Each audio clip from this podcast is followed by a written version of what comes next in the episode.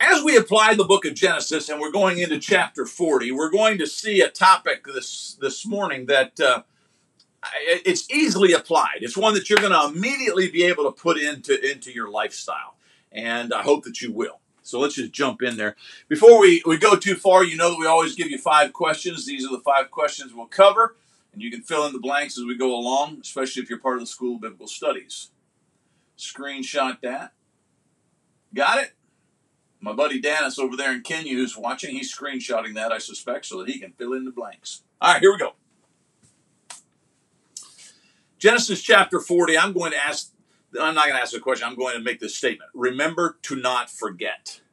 I often make that statement around Thanksgiving time because that's what we try to do at Thanksgiving. We try to remember all the things that we have been given and we're thankful for them. Well, I think it's really something that needs to be reminded throughout our life 24 7, as a matter of fact, because for whatever reason, we do forget easily, do we not? I, I turned 60 this year, and I got to be honest with you, I've watched my memory slip. Uh, now it's not dramatic. I don't. I don't think I got dementia or Alzheimer's or anything like that. But it. it, it I've seen myself. You know, I, I, They make fun of these little things. You know, these little memes they put on Facebook. You know, a guy goes into the room and then he asks himself, "Why did I come in here?" I do that. The other day, I walked with Cindy as we were getting out of the car. We walked back into the house, and I said, I, I can't find my phone. Cindy said, It's in your hand.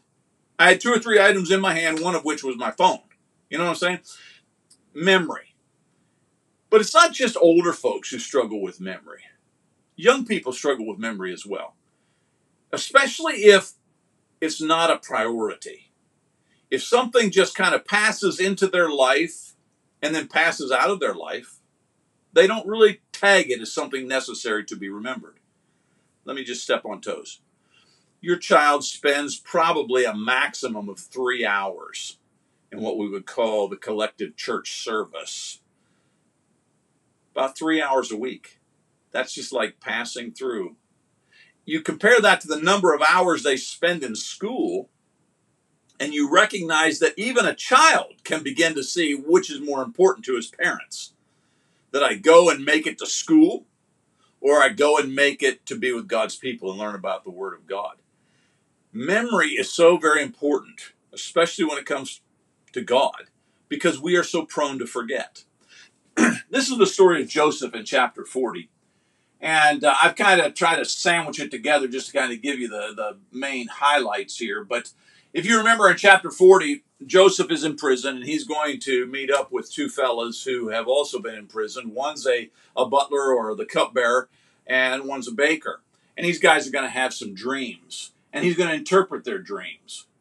And after they have these dreams, uh, Joseph's going to make a statement after they have the dreams and they come to him and or he comes to them and, and finds that you know they're, they're struggling with this joseph says to them do not interpretations belong to god please tell them to me I found that, and it's not really the point of my sermon, but I think it's really important that you see that. Notice he says, Look, interpretations belong to God, so tell them to me. In that statement, Joseph is clearly saying, I still have the favor of God. I may be a prisoner, but God and I are tight. And so, even it seems in prison, Joseph did not give up on God or feel like God had given up on him. And so, he's going to say, Tell me the dreams. And they do.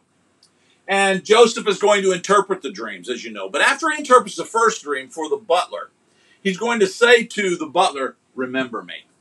Now, he doesn't say that to the baker because you might recall that the interpretation for the baker is basically you're going to be executed. So there's no sense in asking him to remember him.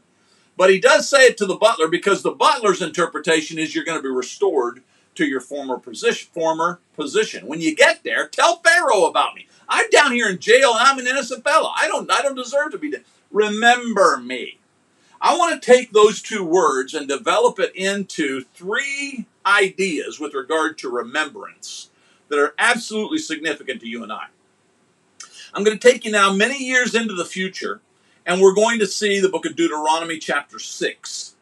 And we're going to notice that even God recognizes that those of us who He created struggle with this memory thing.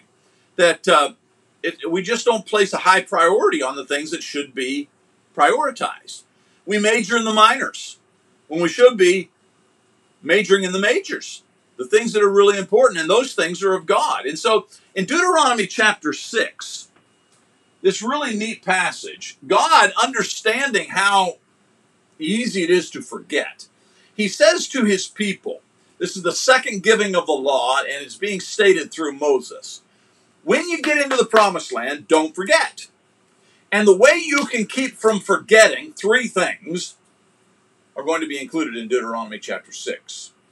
Notice he, say, he says, Hear, O Israel, the Lord our God, the Lord is one. You shall love the Lord your God with all your heart, with all your soul, with all your might. And these words that I command you today shall be on your heart. you shall teach them, that's the first one. You shall teach them diligently to your children and talk of them when you sit at your house, when you walk by the way, when you lie down, and when you rise up.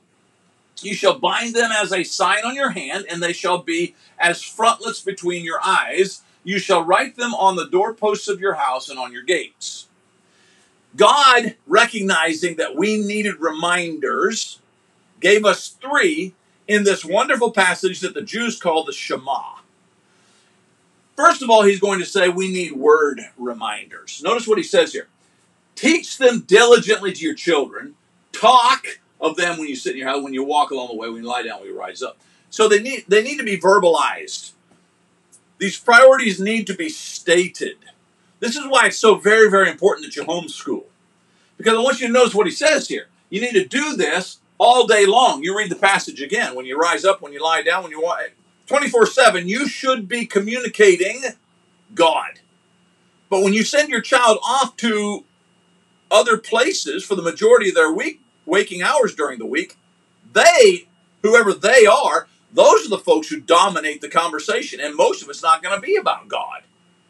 One of the blessings that we found about homeschooling is I don't care what the topic is. You tell me the topic, and I'll show you that this relates to God. If it has any relevance to our condition, as far as humans are concerned, it's going to talk about God. Yeah, I don't care if it's science, sports, whatever it is, it's going to be able to be related to God. We as parents need to dominate that time because we have such few years to develop within the hearts of our children the remembrance of God. I want you to do something. When you when you go into your corporate setting, whenever that happens to be, maybe it's this morning, I want you to do this for me. Look around the room. Don't count the number of babies. They got to be here because mama's bringing them. Don't count the number of toddlers. They're forced to come. What I want you to do is I want you to count the number of older teenagers who are no longer there, the empty seats. When they get to a place where they can begin making decisions for themselves, they leave the church. Why is that? Because moms and dads did not teach them to remember. If you want to teach your child to remember, it's going to involve word reminders 24 7. From the time they get up in the morning till the time they go to bed at night, if you as a parent dominate their time, you as a parent can make sure that their time is dominated by words of remembering God. If you ship them off to somebody else, I guarantee you that's not going to happen. So the first thing with regards to remembrance is that we've got to have word reminders. Teach them. Talk about it, he says. Number two, if you're going to remember well, and this is an interesting one. I, as I was thinking about it, I was trying to come up with some applications in our own lives. You shall bind them as signs on your hand, and they shall be as frontlets between your eyes, little boxes that they used to hang between their eyes. Um, the second thing I'd suggest to you with regards to reminders is they need to be worn, worn reminders. Things that you actually put upon your body. I've seen back in the day, my oldest son, I remember he used to have a bracelet. And I don't remember what the bracelet was, but it had something to do with the idea of remembering those who are enslaved, uh, human trafficking, that kind of thing. Um, some of you have got other things with regards to maybe a special necklace that has a cross on it or whatever it may be. But he, he says that in order to remember, they, they should be worn reminders. I'll tell you something that I do. It's been about two months ago. I went to a local print shop and I had them print me up a dozen T-shirts. I've got a T-shirt for every day, but all of the T-shirts say the same thing. They're different colors, thankfully, but they all say the same thing. One word, Jesus. That's all it says, just Jesus. And I wear those almost every day and I love wearing them because it does two things. It alerts everybody who approaches me, and I got it on the back too. One word: Jesus on the back, Jesus on the front. Whether they're coming toward me or they're walking away from, or they what, they see my back, they see my front, whatever it is, they see the word Jesus. So it's a reminder. Think about Jesus. But maybe the more powerful thing is that it reminds me. I was in a difficult situation just last night. I had to take a product back to a particular store. And as I went in, I told Cindy that, you know, I may have to just you know, tell them bluntly, I've got to have an exchange. And she reminded me, hey, remember your shirt. Remember your attitude. You're representing Jesus. It was a reminder. And so I think the second point is also quite powerful. And maybe you need to make a list in your own life of, of various ways that you can wear something a worn reminder, just like they bound them on, as a sign on their hand or on the frontlets between their eyes, something that you can wear that reminds you of Jesus. Then, number three, written reminders. Written reminders. Notice he says in verse 9, You shall write them on the doorposts of your house and on your gates. In other words, everywhere they looked and in every direction they communicated, God was central to that. From the way they spoke words, to the things that they wore, to the, if you will, graffiti that was written on their house. Everything reflected God. My little wife is really good about putting little sticky notes around, you know, that have a, a memory verse on it or, or, something of that nature. She's got little plaques that she buys, you know, at Hobby Lobby or wherever it is, that has a positive God message on it, you know, all over the house. It's hard to look in any direction without seeing God. That's the point. Because we are so prone to forget, you need to decorate your house with God. You need to wear stuff that reminds you of God. You need to speak all day long things that remind you of God. Because remember the passage. Joseph had done something really good for that butler spent time with him, he comforted him, gave him advice, interpreted his dreams, all of those things. And he was forgotten, at least temporarily. We need to remember because it's more important to remember God than it was for that butler to remember Joseph. And our kids are not remembering God. Again, I, I beg of you, take the challenge. Think about your home congregation, glance around the room in your mind, and think about all of the young people who are now old enough to make their own decisions and they've decided not to be with God's people. Why is that? Because moms and dads ship them off to the world for the majority of their waking hours every week. They were not reminded to remember, and they didn't. Soberingly enough, however, there's your three points. We've got to deal with this passage as we end. Paul says, For I received from the Lord what I delivered to you, that the Lord Jesus, on the night when he was betrayed, he took bread. And when he had given thanks, he broke it, and he said, This is my body, which is for you. Do this in remembrance of me. Why do you suppose communion is so important, or should be so important? The Lord's Supper is so central to you and I. Because it is the moment during each week that we have a focused, intense, don't forget Jesus. Goes on to say, in the same way, he took the cup after supper, saying, "The cup, and this is the cup in the new tub, uh, covenant in my blood. Do this as often as you drink it in remembrance of me." You got the bread, you got the wine. Do it in remembrance of Jesus, because we're so prone to forget. And then notice the big application, the rousing climax that you have in verse 26. For, because, here's the results for as often as you eat the bread and you drink the cup, and they did that in remembrance. Remember, it says twice. As often as you do that, guess what happens? You proclaim the Lord's death until he comes. It's not just that you're remembering, it's also that you're proclaiming.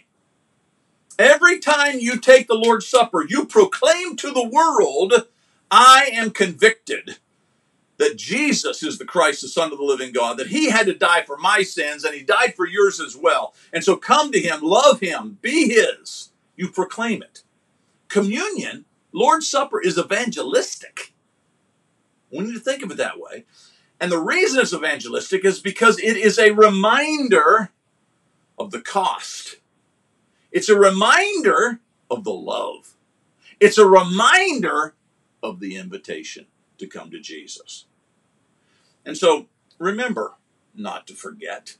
And the only way that you're going to do that is if you apply the Shema, Deuteronomy chapter 6, verses 4 through 9, words of reminder, wear the reminders, r- write down the reminders, and may I say it one last time, as strongly as I can. Do this especially for the young ones. If you can develop a pattern of remembrance through the first 18 years of their life, it is likely that they then will take that by being prepared and go into the world and remember themselves and train up another generation to remember. But if you ship them off into the world for the majority of their waking hours each week, that's not going to be emphasized. And because it's not emphasized, they are likely to forget. Again, I offer you proof. Think right now of the number of empty seats in your church building. The number of younger young people who have reached an age where they can make their own decisions, who departed the faith, probably will never come back because moms and dads abandoned them to the world rather than taking, as the Shema says, 24 7 for 18 years, reminding them there is a God. From the time they get up to the time they lay down, everything in the day points towards God. By doing that, you condition them to remember. Here are the five questions we tried to cover